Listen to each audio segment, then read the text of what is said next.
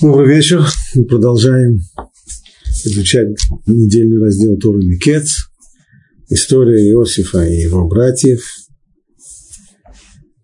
Подходим к развязке этой истории.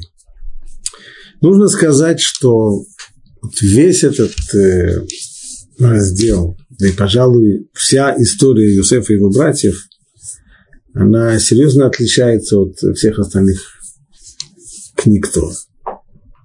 Очевидно, что Тора – это не литературное произведение, не памятник древней литературы. И стиль ее на самом деле не литературный.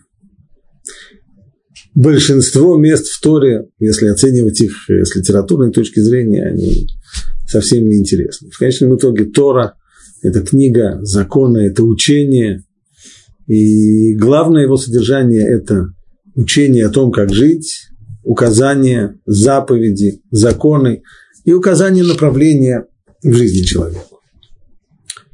Вот, пожалуй, единственное, единственное место в Торе, в котором четко прослеживается сюжетная линия, есть развитие сюжета, есть, есть завязка, есть кульминация, есть развязка, есть развитие образов. Вот перед нами с точки зрения литературной совершенно законченное, законченное произведение история Юсефа и его братьев, написанная в довольно любопытном стиле, снова в этом особенность Торы, может быть, обратим на это внимание. И поэтому мы будем обращать внимание на э, именно вот на детали здесь развития сюжета, если у, школе Тора дала нам здесь отрывочек, вот такой, который может быть воспринимаем и как э, литература, то мы постараемся взглянуть на него и с этой стороны, с точки зрения развития сюжета, с точки зрения развития образов.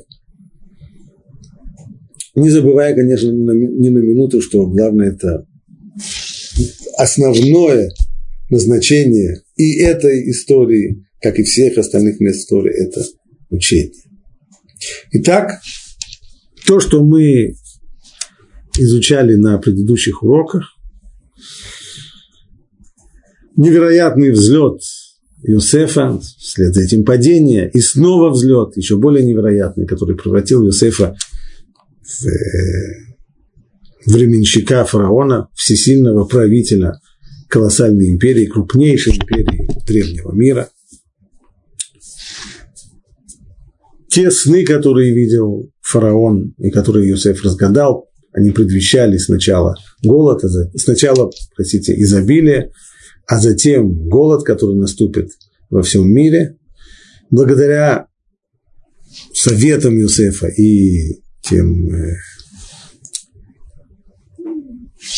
действиям, которые он предпринял, египтянам удалось на протяжении всех лет изобилия накопить огромные запасы хлеба, огромные запасы зерна.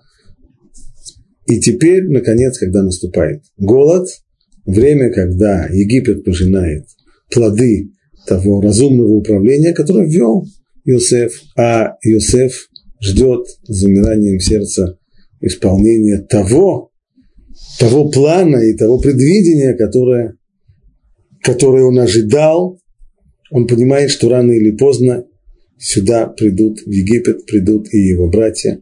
Голод приведет их для того, чтобы купить хлеба. Не случайно все это затеяно. Иосиф совершенно четко видит здесь руку проведения. Он видит, что Ашгаха работает на то, чтобы снова встретить его с братьями после многих лет разлуки. Итак, голод. Я читаю 42 глава книги Берешит, с самого начала, первый посук. «И увидел Яаков, что есть хлеб в Египте, и сказал Яаков своим сыновьям, зачем переглядываетесь?» Раши останавливается здесь на самом первом глаголе, увидел Яков. Довольно трудно из, э, из Эрц Израиля, из земли Канаанской увидеть, что в Египте есть хлеб. Можно услышать, об этом люди говорят. Слухи есть, слухами земля полнится. Кто-то рассказывает, кто-то кто слышал. В Египте дают хлеб. Мемфис город хлебный. Почему же тогда увидел? Отвечает Раши, Здесь есть некоторая игра слов. На русском языке она не воспринимается, но, по крайней мере, смысл комментария Раши вот в чем. Как же он увидел? Ведь, скорее всего, он не увидел, а услышал. И он же в дальнейшем сам так он обращается к своим сыновьям. И сказал сыновьям, зачем приглядываетесь, и сказал, вот я слышал, что в Египте есть хлеб. Так пойдите туда и купите нам хлеба, и будем жить, и не умрем. Он со, своим сыновьям говорит, я слышал. Почему же тогда Тора начинает и увидел? А увидел означает вот, что он увидел в своем пророческом видении, что есть у него надежда в Египте. То, что сказал, игра слов здесь, надежда и пропитание, так, это э, на языке Торы близкие по написанию и по звучанию слова. На русском языке это не звучит. То есть это не было совсем, то не было настоящим пророчеством, чтобы сказать, что вдруг ему стало известно, вдруг ему стало понятно, что Иосиф жив и что он живет в Египте. Нет, всего этого Яков еще не знает. Но какое-то подспудное чувство, ощущение, теплящаяся надежда, что что-то там в Египте, что в Египте есть больше, чем просто мешок с хлебом, что есть там больше, чем решение проблемы голода, вот это вот то, что Яков увидел, то, что он ощутил. Читаем дальше. И пошли братья Юсефа десятеро купить зерна в Египте. Ну, конечно же, сразу же возникает вопрос, а почему в десятеро? Если вопрос в том, чтобы купить хлеба, можно было бы послать туда двух, максимум трех человек. Нужно привезти большое количество тягловых животных. Хорошо. Но все, но в десятеро. Правда, не все. Ведь их одиннадцать. Поэтому Тора тут же говорит, а Бениамина, брата Иосифа, не послал Яков с его братьями, ибо сказал, как бы ни случилось с ним несчастье. Как бы ни случилось с ним несчастье. Нехорошие предчувствия. Не хочет Яков посылать Бениамина вместе с ними, но та причина, которую указывает Тора, она на первый взгляд очень странно. Что такое несчастье? Несчастье – это что-то такое совершенно непредвиденное, какие-то непредвиденные, не, непреодолимые обстоятельства. Ну, так если так, то почему? Если так, если этого он боится, он, написано, что он боится, что случится, я не знаю, какая-нибудь там неприятность между братьями или еще что-нибудь. Он, случится, он боится того, что случится несчастье.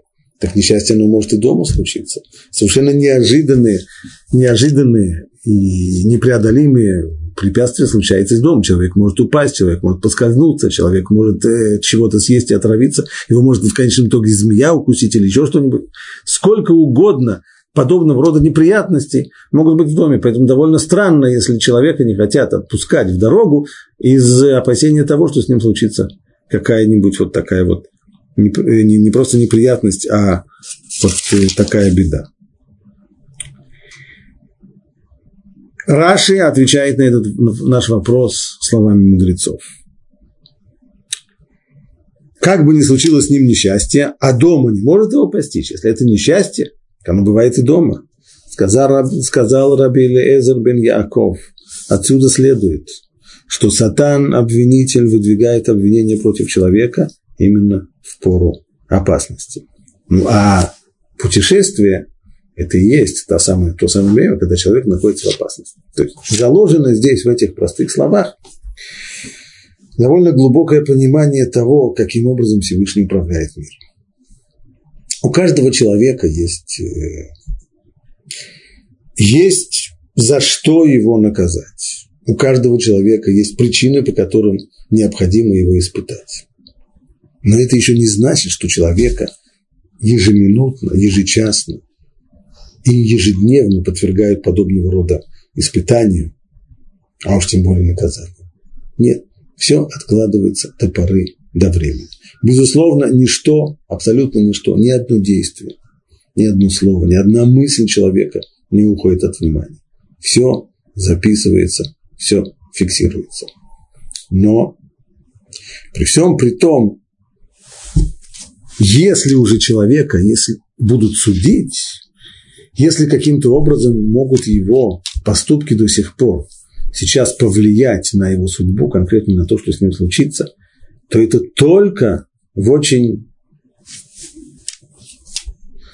очень непростых обстоятельствах. А именно, Ну, немножко это похоже на э, человеческое общество. И это не случайно. Говорят мудрецы, Мальхута да Ракия и Кен Мальхута Ара, то есть царство на небесах, то, как Всевышний управляет, оно похоже на то, как управляется государство среди людей. Почему? Потому что принципы, это, это очень важное понимание вообще в Торе, что принципы, на которых строится мир, они все одни и те же. И они проходят с самого верха до самого низа, только преломляются на каждом уровне по-своему. Так вот, принципы управления, они одинаковые. Как управляется Всевышним весь этот мир, также, в общем-то, управляется и человеческое общество. Поэтому, если мы хотим понять, как управляется человеческий организм, так, так все. Стало быть, если мы хотим понять, каким образом человек, каким образом Всевышний управляет миром, посмотрим вокруг себя, посмотрим на человеческое общество. Мы знаем, что с точки зрения государства, тоже многие люди имеют целый ряд, э, скажем, их, в их личном деле могут скопиться достаточно много, достаточно, в их досье могут скопиться достаточно много компромата, компрометирующих обстоятельств. Где-то человек уклонился от э, уплаты налогов, где-то он перешел, нарушил э, правила уличного движения, где-то он э, подписал э, какие-то документы, не соответствующие действительности, где-то он еще что-то где-то. Это не значит, что каждого человека каждый день его таскают в, в полицию и устраивают ему, ему э, следствие и, и разбирательство. И так, конечно, нет. Но если, а когда, а когда, когда полиция начнет расследовать, если в полицию придет жалоба на этого человека, то тогда полиция уже ничего не будет оставаться. Ей, может быть, не захочется заниматься этой жалобой, но делать нечего. Жалоба, донос, телега, сигнал, все эти вещи, они ставят полицию перед необходимостью разобраться. То же самое и здесь человек, как говорят наши мудрецы, Всевышний, хотя фиксируется все абсолютно, что человек делает, но это не значит, что суд над ним конкретный, ежедневный, ежечасный, а только когда есть против человека обвинение, только когда есть что-то типа вот такого, такой жалобы, сигнала, доноса, но только тогда начинается разбирательство. Поэтому Раша упоминает здесь сатан. Кто такой сатан? Сатан, он и есть тот самый человек, человек, он не человек, сатан и есть тот самый ангел, та самая сила, которая отождествляется с прокурором. Как небесный прокурор. Есть прокуратура, которая требует от полиции расследования. Так и здесь. Когда как, когда дается возможность, то же самое, у прокуратуры, это не значит, э, прокурор не может каждые 10 минут бегать в суд и возбуждать дело против э, человека, подавать против него заключительное, э, обвинительное письмо. Вовсе нет. Есть определенные порядки, в которые можно подавать. Так вот, так же и у того самого сатана, у небесного прокурора, у небесного обвинителя. Не каждый раз он имеет право обвинять людей, но есть ситуации, которых он, безусловно, может. Одна из них, как говорят мудрецы, это человек, который находится в состоянии опасности. Если он находится в состоянии опасности, значит, необходима помощь с небес для того, чтобы он вышел сухим из воды, для того, чтобы он, как говорят мудрецы, подобный человеку, который проходит, проходит под накренившейся стеной. Кирнатуй, накренившаяся стена. Чего ты туда лезешь? Ведь, ведь может же обрушиться. Если она накренилась, это значит, что может обрушиться. Чего ж ты туда лезешь? А, ты надеешься на то, что называется Бог поможет. О, если, Бог, если уже есть надежда на то, что Бог поможет, так это надо еще выяснить. А ты заслуживаешь того, что Бог поможет? Вот эта ситуация человека прохождения его под накренившейся стеной, она, безусловно, дает возможность сатану подать сигнал. И, что называется, пожалуйста, проверьте. Человек этот достоин того, чтобы ему помогали и, и сделали для него, в общем-то, нечто типа чуда. По крайней мере, большая помощь для того, чтобы выйти из опасности. Точно так же, как человек будет ехать э, с превышенной скоростью.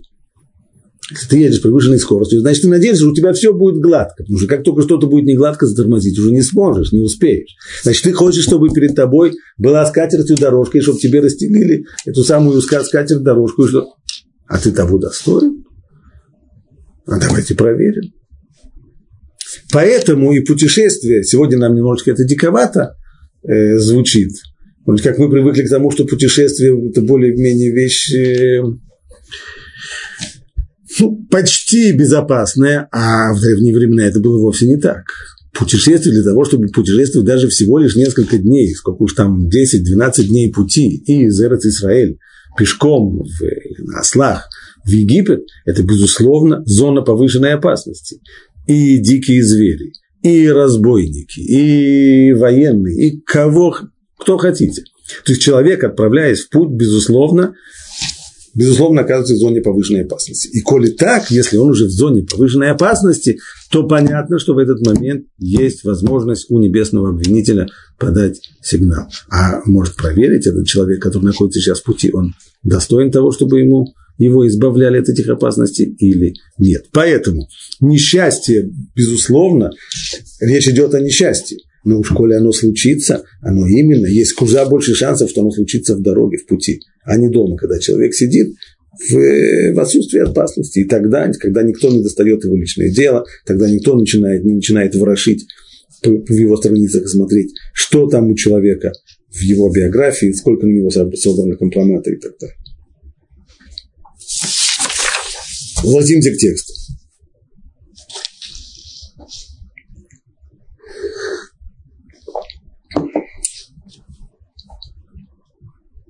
И пришли сыны Израилевы покупать вместе с другими пришедшими, ибо был голод в земле Канаанской.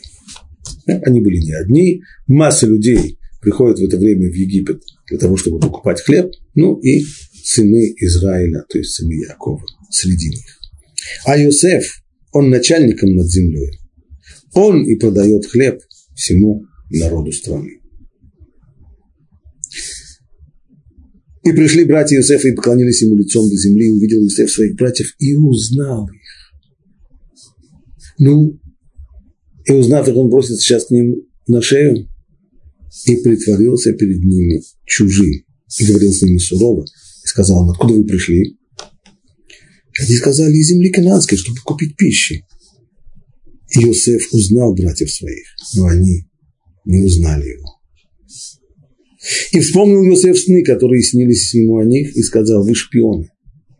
Вы пришли высмотреть наготу этой земли. Они сказали ему, нет, господин мой, рабы твои пришли купить пищи. Мы все сыновья одного человека, мы честные. Не бывали рабы твои шпионами. Но он сказал, нет.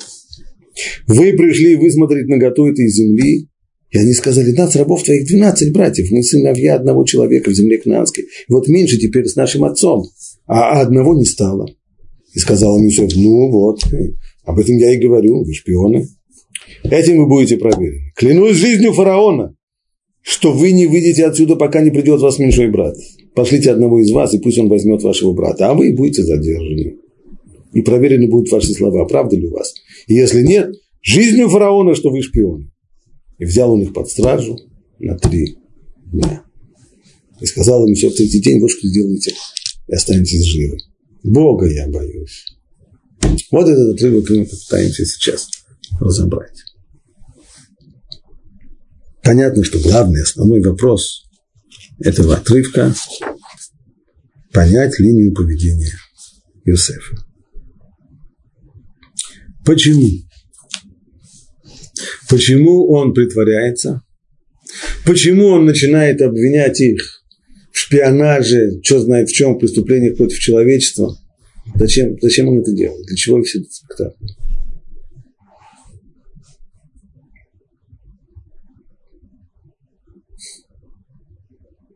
Понятно, что это не совершенно спонтанное действие. Мы видим, что Иосиф готовился к нему. Он ожидал это. Это видно даже из внимательного прочтения текста.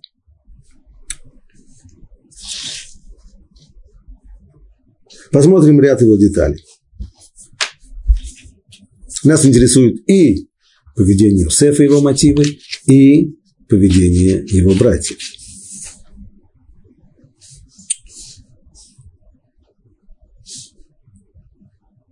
Сначала, с самого начала сказано, и сказал Яков своим сыновьям.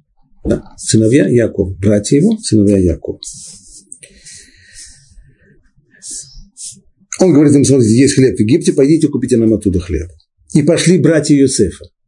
Променяет здесь их название, эпитет другой совершенно уже.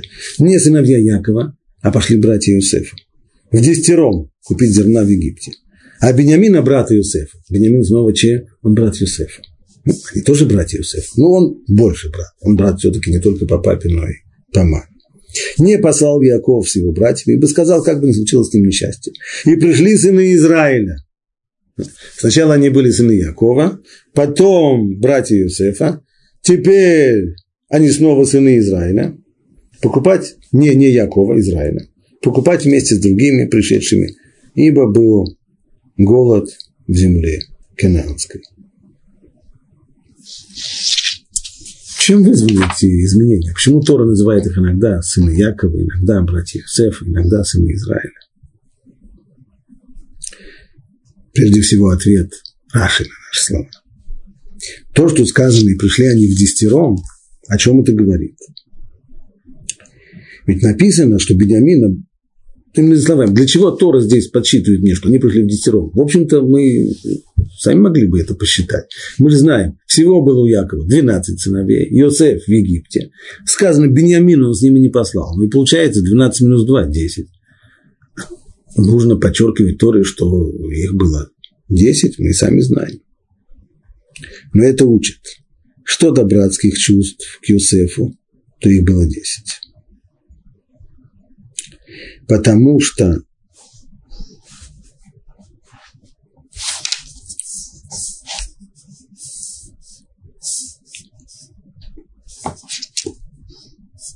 их было здесь, потому что ни в любви, ни в ненависти своей к нему они не были равны. То есть отношение всех братьев к нему было разное. Но в том, что касается покупки хлеба, они были единодушны. Поэтому подчеркивается, они пришли в десятером по отношению к чему? Покупать хлеб. Здесь все десять как один. Но что касается их отношения к Йосефу, оно было разным. А почему Тора называет их сначала сынами Якова, а потом братьями Йосефа? И не написано сыны Якова. А это, говорит Раши, это учит. Они раскаивались в том, что продали его, и решили поступить с ним по-братски, и выкупить его, чего бы то ни, не стоило. Получается такая картина. Братья не искали причины или какого-то предлога отправиться в Египет на поиски Иосифа. Это нет. Отец заставил их. Он, он толкнул их на то, чтобы они отправились в Египет покупать хлеб. Но уж поскольку они уже отправляются в Египет, они хорошо помнят, что именно в Египет они отправили своего брата Иосифа. Годы сделали свое. И братья решили, что им необходимо его выкупить. Пусть нас не будет вводить в заблуждение то, что сказано, они раскаивались. Это не означает, что они считали свои действия прежде неправильными. Навряд ли. Но, по крайней мере, они поняли, что пусть, может быть, они вели против Иосифа правильную и справедливую борьбу, но они зашли в ней слишком далеко.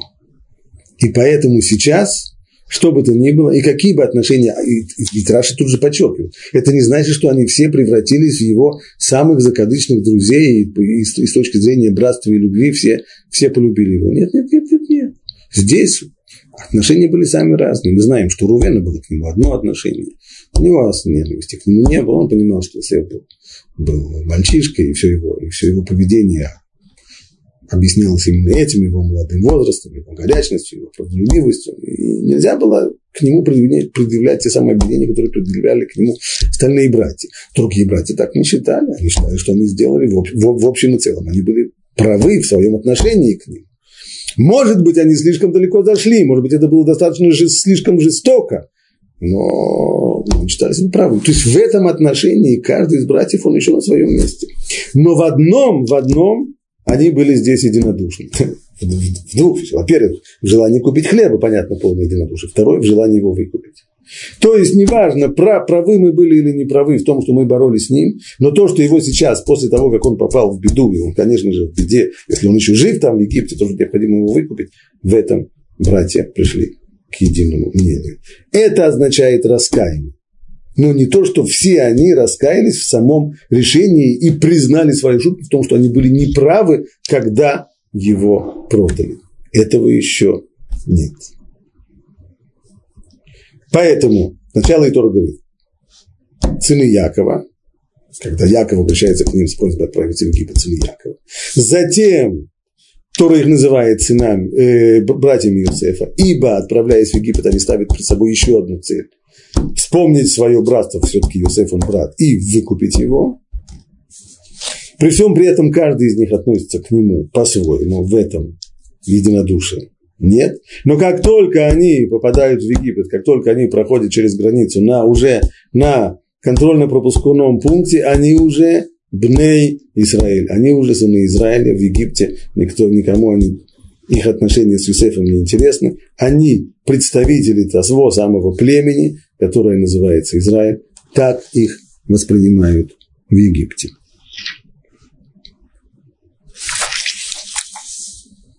Дальше. А Юсеф, он начальником над землей, властитель, повелитель страны. Он и продает хлеб всему народу страны. На первый взгляд, в особенности, как многие переводчики так переводят, вроде как, ну, поскольку он начальник, так поэтому он и продает хлеб. Очень здорово. Где бы вы видели не только премьер-министра, а хотя бы даже, не знаю, министра торговли, который бы стоял в, в магазине и отвешивал бы мешки с зерном. Это же, ну, это на самом деле нонсенс. Значит, посук этот понимать нужно на самом деле не так. Йосеф, хотя он повелитель той страны, несмотря на это, он сам самолично продавал хлеб. То есть, самое простое понимание здесь пшат, что несмотря на свое высокое положение, Юсеф заявил всем, всем тем, кто занимался продажей хлеба, без моего, без моей визы, без моей подписи, без моего разрешения никому хлеб не продавать. И самый-самый просто задача зачем? Зачем повелитель страны, зачем всесильный вельможа при дворе фараона, человек номер два в стране, зачем он занимается продажей зерна? Потому что он так э, радеет о том, чтобы, не дай Конечно же, ясно, совсем, совсем не просто продавать зерно в такой ситуации. Могут быть злоупотребления. Начнутся, наверняка есть люди, которые захотят заняться спекуляцией, покупать больше, потом перепродавать на черном рынке. Вот так, как, как бывает во всяких, каждый раз в подобной ситуации во многих странах, на всех континентах во все времена так было. Может быть, для этого необходим такой контроль Юсефа, что он хочет самолично быть уверенным, что спекулянты здесь не используют голод для для своего обогащения? Нет, дело, конечно, не в этом. В чем же здесь дело? В том, что Иосиф ждет своих братьев. Он боится, что они могут прийти, купить хлеб и уйти, и тогда они не встретятся. И тогда все, что было до сих пор, теряет смысл. Поэтому, несмотря на то, что он повелитель страны, он делает совершенно не свойственный для его высокого положения шаг. Он самолично продает хлеб. Нужно сказать, что Мидраш, э, Мидраш в Берешит Раба говорит очень близкое, дает очень близкое объяснение к тому, что мы сказали, но дает ему определенные дополнительные, дополнительные цвета. Придает. Говорит Мидраш так. Йосеф, конечно же, был уверен, что его братья рано или поздно придут, придут в Египет э, покупать хлеб. Но поскольку он боялся их пропустить, что он сделал? Установил по всей границе, то есть на всех пропускных пунктах египетско-кнанской границы, он установил там чиновников. То есть, наверное, в первый раз, быть может, в истории был заведен визовый режим, всех приходивших в Египет записывали Паспортов, наверное, тогда еще не было, но, по крайней мере, устно спрашивали у каждого человека его имя, имя его отца, место проживания, да, и все это записывалось. Каждый вечер пограничная служба приносила Йосефу списки всех, всех приходящих. Когда сыновья Якова пришли, то получилось так – Пришли они в Египет совсем непросто. Можно это уточнить снова из текста. Мидраш уточняет из текста. И Раши это тоже приводит в другом месте. Написано дальше. И пришли, следующий посук. И пришли братья Иосифа извиняюсь, не следующий, предыдущий. И пришли сыны Израиля покупать вместе с другими пришедшими. Бетох Абаим. Они пришли Бетох Абаим вместе с другими. На первый взгляд, из, избыточное, излишнее предложение. Понятно, если есть голод, все приходят, они тоже приходят. Если они приходят, они приходят среди других. А в чем здесь, в, в, в, здесь почему Торок подчеркивает среди других? Раши говорит, среди пришедших, они таились, чтобы в них не узнали братья. Почему? В чем дело? То есть они не идут вместе, организованные такой группой, и понятно, что когда они идут вместе, они достаточно похожи друг на друга, они одинаково одеваются, на одном языке говорят, внешне похожи, все-таки братья. В чем же дело? То есть они шли поодиночке, они рассеялись, затерялись в толпе. Потому что отец велел им не показываться вместе в одних воротах при входе в город, но войти по одному через разные ворота. Чем объясняется такое поведение? Чтобы не привлекать к себе дурного глаза, так как они отличались и красотой, и силой. Просто опасение дурного глаза. Дурной глаз – это действительно опасение того, что люди начинают завидовать, когда они увидят 10 таких молодцов, все как на подбор, то зависть может привести здесь к нехорошим последствиям. Поэтому Яков, с точки зрения такой техники безопасности, сказал им, пожалуйста, рассредоточиться. Как рассредоточиться?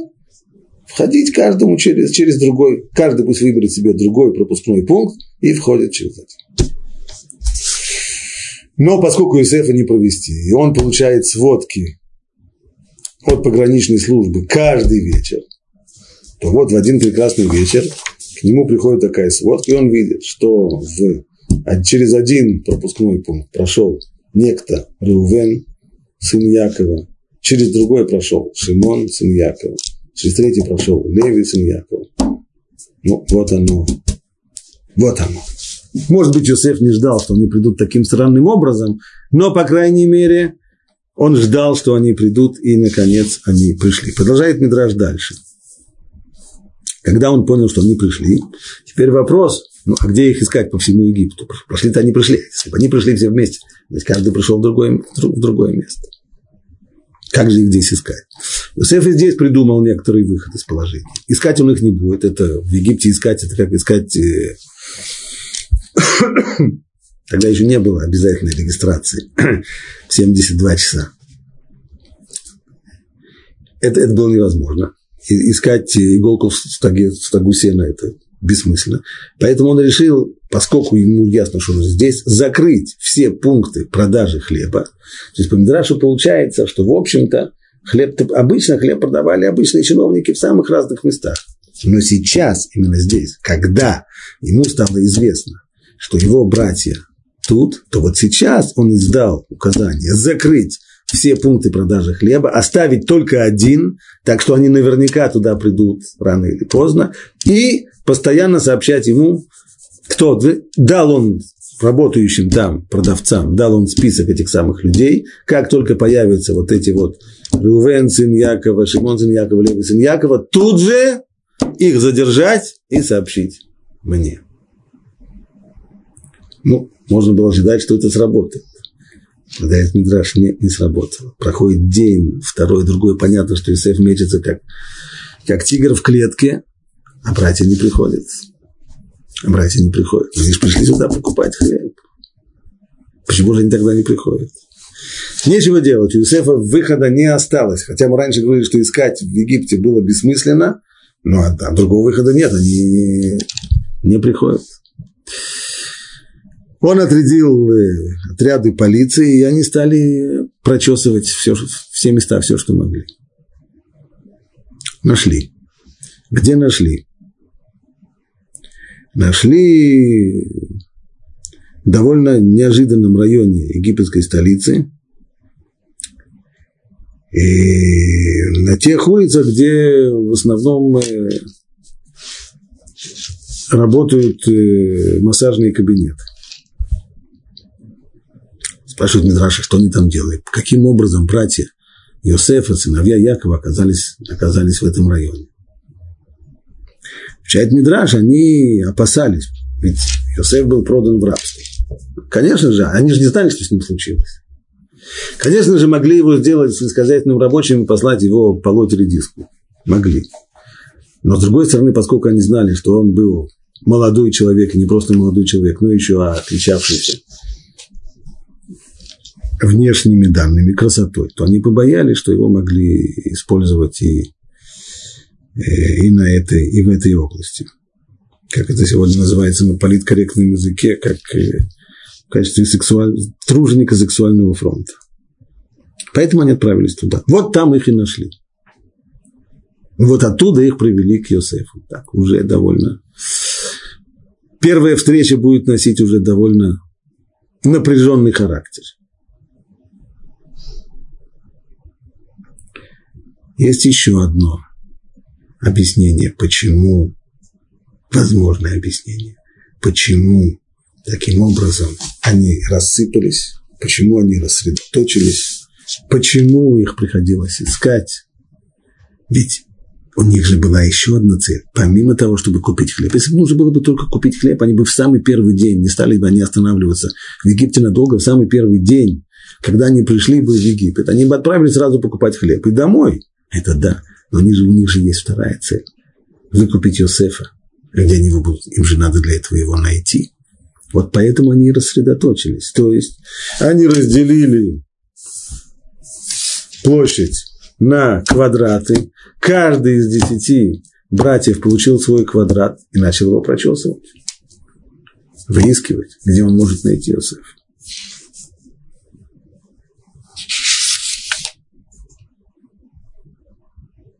Читаю дальше. И увидел Иосиф своих братьев и узнал их.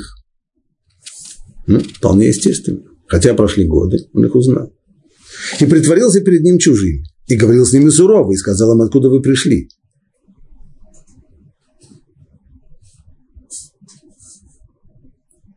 И они сказали из земли кананской, чтобы купить пищи. И Иосиф узнал своих братьев, но они не узнали его. Вот здесь два вопроса. Во-первых, зачем, зачем повторяется второй раз, что он их узнал? Уже написано выше. Выше сказано, и увидел Иосиф своих братьев и узнал их. И потом снова. Иосиф узнал своих братьев, а они не узнали его. Зачем второй раз? Следующий вопрос. А почему братья его не узнали? Почему он их узнал, а они его не узнали? Известно, мудрецы в, в Талмуде отвечают уже на этот вопрос. Подобная вещь, безусловно, подобная ситуация, безусловно, возможна. Ибо, когда Йосеф, он, а ведь он в 17 лет оставил свой дом, они его помнят 17-летним мальчишкой, то есть безбородым. Теперь перед ними уже взрослый муж, бородатый. Борода очень сильно изменяет внешность человека, поэтому вполне может быть, что они его и не узнали. Что касается их, то наоборот. Поскольку Юсеф ушел из дома, когда они уже были взрослыми людьми, и, стало быть, были бородатыми. Были бородатыми тогда, были бородатыми сегодня. То, что они состарились на энное количество лет, это не настолько сильно меняет внешность человека. Поэтому он их с легкостью узнал, а не его нет. Борода, которая у него выросла, она и изменила здесь все дело. Но пока что мы еще не выяснили. Это, может быть, отвечает только на второй, последний вопрос. Почему братья его не узнали? Но зачем Тора подчеркивает дважды, что он их узнал? Он их узнал. Посмотрим, что говорят комментаторы.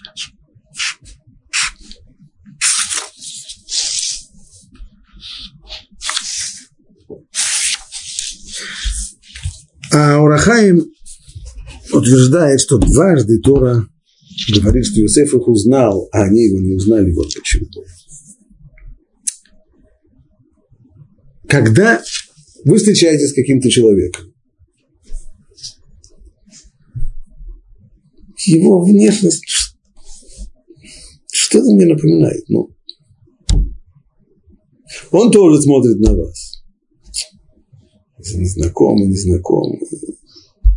Если один из двух людей, которые таким образом встретились, вдруг вспоминает и узнает другого человека, то здесь происходит обмена такими э, сообщениями, которые идут не через, э, не через слова, идет здесь обмен невербальной информацией. И в тот момент, когда, как говорят наши мудрецы, кимаем по ним эль по ним, как вода лицом к лицу, подобно тому, как, как человек, когда он смотрит в воду, он видит собственное отражение. Так вот, есть подобного рода отражение информации. То есть, я, если я вдруг вижу какого-то человека, лицо мне что-то напоминает его, то я начинаю лихорадочно искать в памяти, вспоминать, где же я его видел, то идет в этот момент идет сказать, некоторый пучок информации к этому человеку. Он его воспринимает и отражает. Если он, у него память на лица лучше, чем моя, и он меня начинает узнавать, то он отражает мне это и я уже воспринимаю, и тогда это пробуждает во мне ту самую память, где где-то там далеко, глубоко-глубоко запало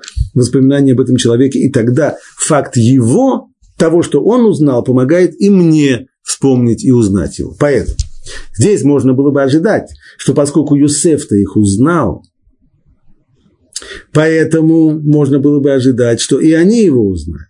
Нет, говорит Тор, не так. Он узнал, да, а они его – не узнали. А тогда почему? Почему здесь не сработало вот это вот кемаем по ним или по ним, как лицом к лицу, как в воде? Почему здесь не было отражений? Да потому что все эти подсознательные такие вот обмены э, информацией, обмены сигналами, они происходят и срабатывают только тогда, когда нет блоков со стороны сознания. Но здесь со стороны сознания человека был блок очень сильный. Они смотрели на человека, одетого, трудно сказать, одетого как египтянин. Египтяне вообще-то не очень одевались. Так, в основном повязкой. Но, по крайней мере, он выглядел совершенным египтянином. Так. Вид совершенно египетский. И им известно не только сказать в тот момент, когда вам говорят, что это вот человек такой-то, так, его так воспринимают. В, в одной книге я прочитал очень любопытный, э, любопытный опыт – Э, утверждалось, э, книга по социальной психологии, там утверждалось, что чем, чем мы воспринимаем человека более важным, тем мы склонны рассматривать его как более высокого. Так вот, в одном австралийском университете проводили одного человека из одной группы студентов в другую. В одной группе его представили как работника младшего обслуживающего профессионала в университете. Во второй группе его представили как э, преподавателя в университете. А в третьей группе его представили как профессора. А потом у этих трех групп попросили оценить на вскидку, как они помнят, каков его был, каков его был рост. Так вот и получилось так. Первые оценили его там на 172, вторые на 175-176, а третьи на 178 уже, ну, если профессор уже. Так. То есть, он ничем себя не вел, как профессор. Ему сказали, вот это профессор. А, это профессор, мы уже на другом плане. То же самое, когда человеку говорят, что сейчас с вами будет говорить официальный представитель египетских властей, так, то мысль о том, что Йосеф и египетские власти не, не понимают, что такое Йосеф. Во-первых, не факт, что они его здесь встретят. Даже если они встретят, кого они должны встретить здесь? Раба, раба еврея. Не, ну, ну, ну, не, ну, не всесильного египетского вельможу. Поэтому, когда перед ними предстает человек, который одет как египтянин, да и говорят ему, что это египетский вельможа, то всякая мысль о том, что это может быть Йосеф, она совершенно представляется как совершеннейшая ерунда. Поэтому вот эти вот подсознательный, подсознательный обмен сигналами, он здесь не срабатывает. Так объясняет это очень интересно Урахай. А другие комментаторы задают здесь еще один вопрос. Хорошо, Тора объясняет нам, устная Тора в основном объясняет, почему, почему они его не узнали, да потому что борода, он возмужал, и борода изменила здесь его внешность. Но ведь у человека есть не только внешность. Есть же еще и голос. Он же говорил, почему же они его не узнали по голосу.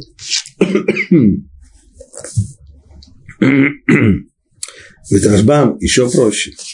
Ведь, и, ведь Йосеф, играя весь этот спектакль, он же говорил с ними через переводчика, как это потом Торы подчеркивает. Они не знали, они не скрывали при нем разговоров между собой, говорили между собой вслух, не думая, что он их понимает. Почему они не посмотрели того, что он их понимает?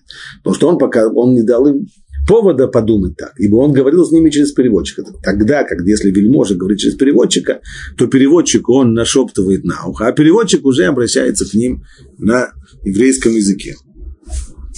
Поэтому голоса они его тоже не слышали. Если они слышали чей-то голос, это был голос переводчика. Говорят наши мудрецы, кто был этот переводчик, это был его, это сын Юсефа Менаше. Ну, а вот теперь снова центральный вопрос. Как сказано, и вспомнил Юсеф сны И вспомнил Иосиф сны, которые снились ему о них. И сказал им, вы шпионы. Вы пришли высмотреть наготу этой земли. Почему? Зачем? Кто им руководит? Может быть, он сейчас наводит на них обвинения для того, чтобы отомстить, поглумиться над ними, помучить их. В конечном итоге они принесли ему очень много страданий. Чуть не убили его, бросили его в яму, потом продали его в рабство, продали его торговцам, которые продали его в Египет. Бог знает, что могло с ним случиться на всем этом пути. Вполне естественно для среднего человека в такой ситуации захотеть отомстить. И человек, так известно, каждый воспринимает читаемый текст на уровне своих понятий.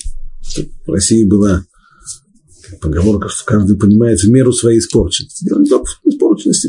То есть человек, исходя из своих, что называется, как бы я себя ввел в этой ситуации, захотел бы я отомстить. Скорее всего. Месть для человека – это почти потребность. Слово «месть», «накама» происходит от слова «кам» – «встать», то есть человек, которого растоптали, которого бросили в грязь и растоптали, он хочет подняться, он хочет встать. И месть дает ему возможность ощутить, что он таки встал. Поэтому для человека, как пишет это Рамхаль, Мисилат и Шарим, для человека месть это, она настолько сладка, она настолько, настолько желаема для человека, что вполне могли бы мы представить, что и Иосифом руководят те же самые, те же самые мотивы. Он хочет отомстить своим братьям, он хочет над ними поглумиться. Но даже двух-трехминутное раздумие приводит к тому, что эта мысль совершенно неправильна. Прежде всего. Ведь весь тот спектакль, который он проиграл, все, что он здесь делал, то, что он их обвинил сначала в шпионаже, арестовал их, потом оставил у себя в качестве заложника Шимона, отправил их всех домой, Затем попытался задержать, потребовал, чтобы они привели младшего брата Бениамина. Затем попытался удержать его и Бениамина. Ведь всем этим самым он прежде всего причинял страдания не только им, но и своему собственному отцу. Если он хотел поглумиться над ними, то почему он тем самым причиняет страдания отцу? А безусловно, они были. Это можно увидеть потом по тексту. Это уже ни в какие ворота не лезет. Отец ты в чем не виноват, наоборот. Второе – если мы почитаем, как Йосеф проводит всю эту игру, ее детали. Смотрите.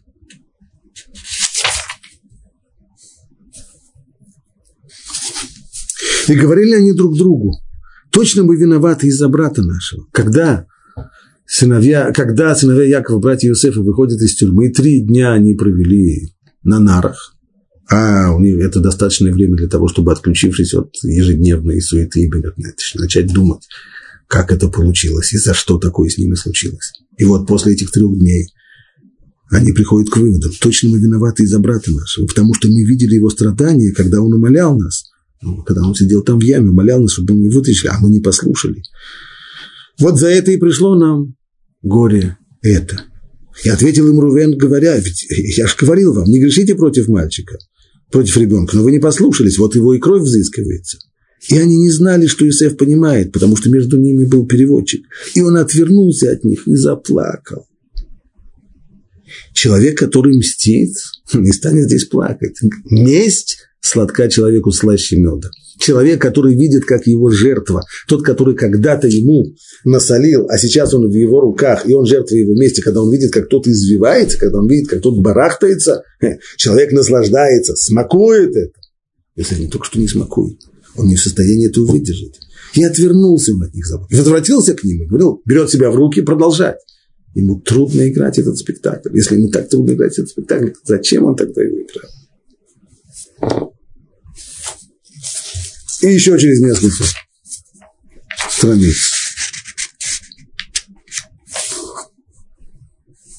Когда он увидит Бениамина, наконец, не приходит с Бениамином, и заторопил, и увидел Бениамина своего брата, сына своего, своей матери, и сказал, это ли брат вас меньший, о котором вы рассказывали мне?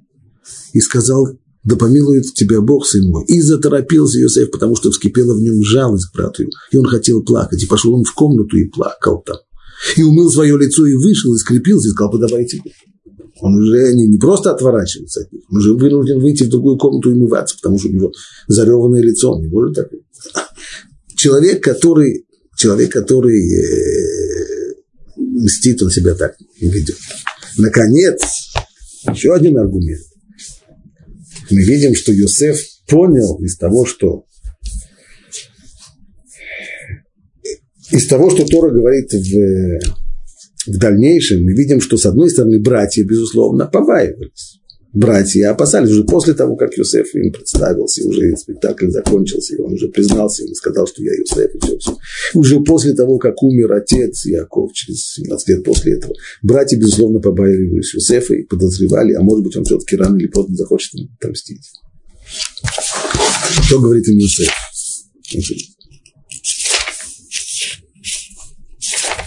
Главе Вайхей.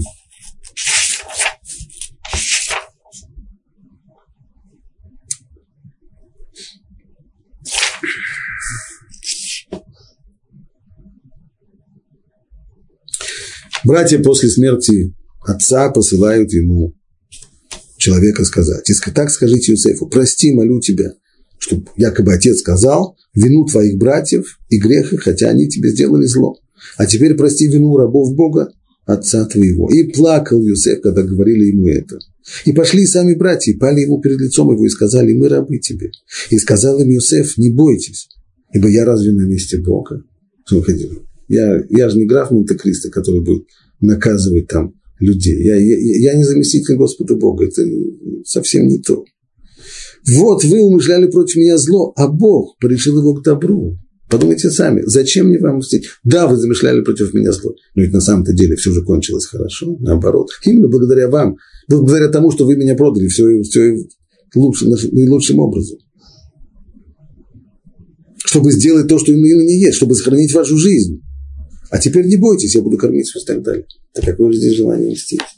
Йосеф все это понял, все это понял он еще сам, будучи рабом, в Египте, находясь в тюрьме тоже, на нарах у него было достаточно времени обдумать всю свою жизнь все, что случилось, и понять, что есть здесь направляющая рука Бога, и понять, что нет никакого смысла, никакого резона в том, чтобы мстить своим братьям.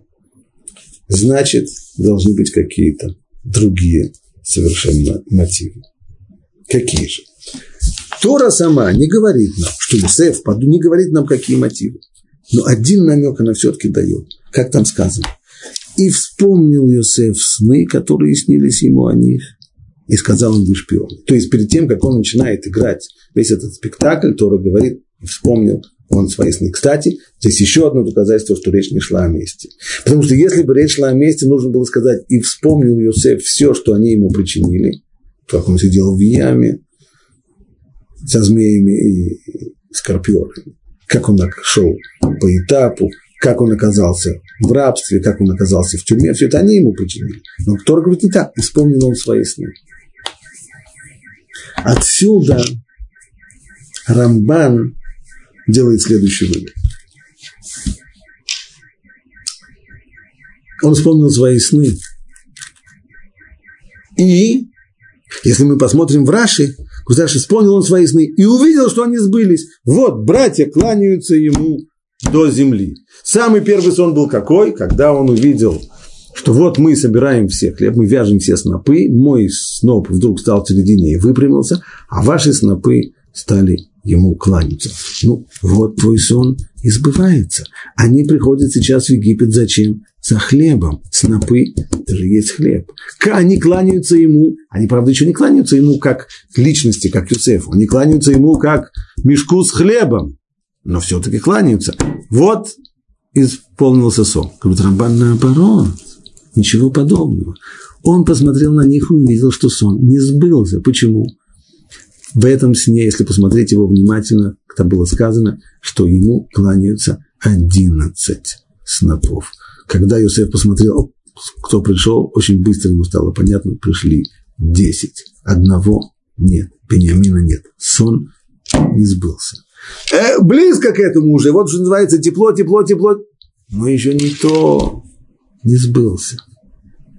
Поэтому Йосеф делает сейчас шаги для того, чтобы реализовать этот сон. А именно, ему нужно подумать, как придумать так, чтобы и Бениамин оказался здесь, и чтобы он еще поклонился ему. Ну, что он сейчас скажет, ребята, я и Йосеф, и вообще давайте жить в любви и дружбе.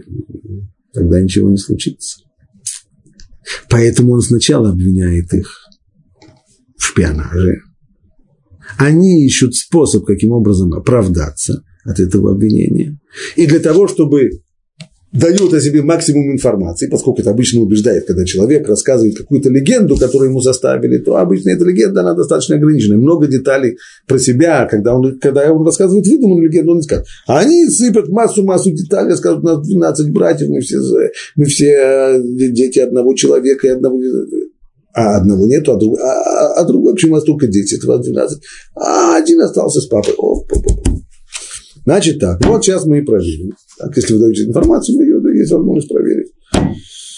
Пока вы его не приведете, хлеб не получите. Вот его способ заставить братьев привести сюда Беньямина, и тогда они все будут 11, и тогда они ему все вместе и поклонятся. Вслед за этим у него будет следующая задача, а именно второй сон. Реализовать второй сон сложнее. Потому что там ему кланяются не только его братья, но и его отец и его мать. Как сделать так, чтобы еще и отец ему поклонился? Это совсем непросто. Вообще-то сын должен кланяться отцу. Ни в коем случае не отец сын.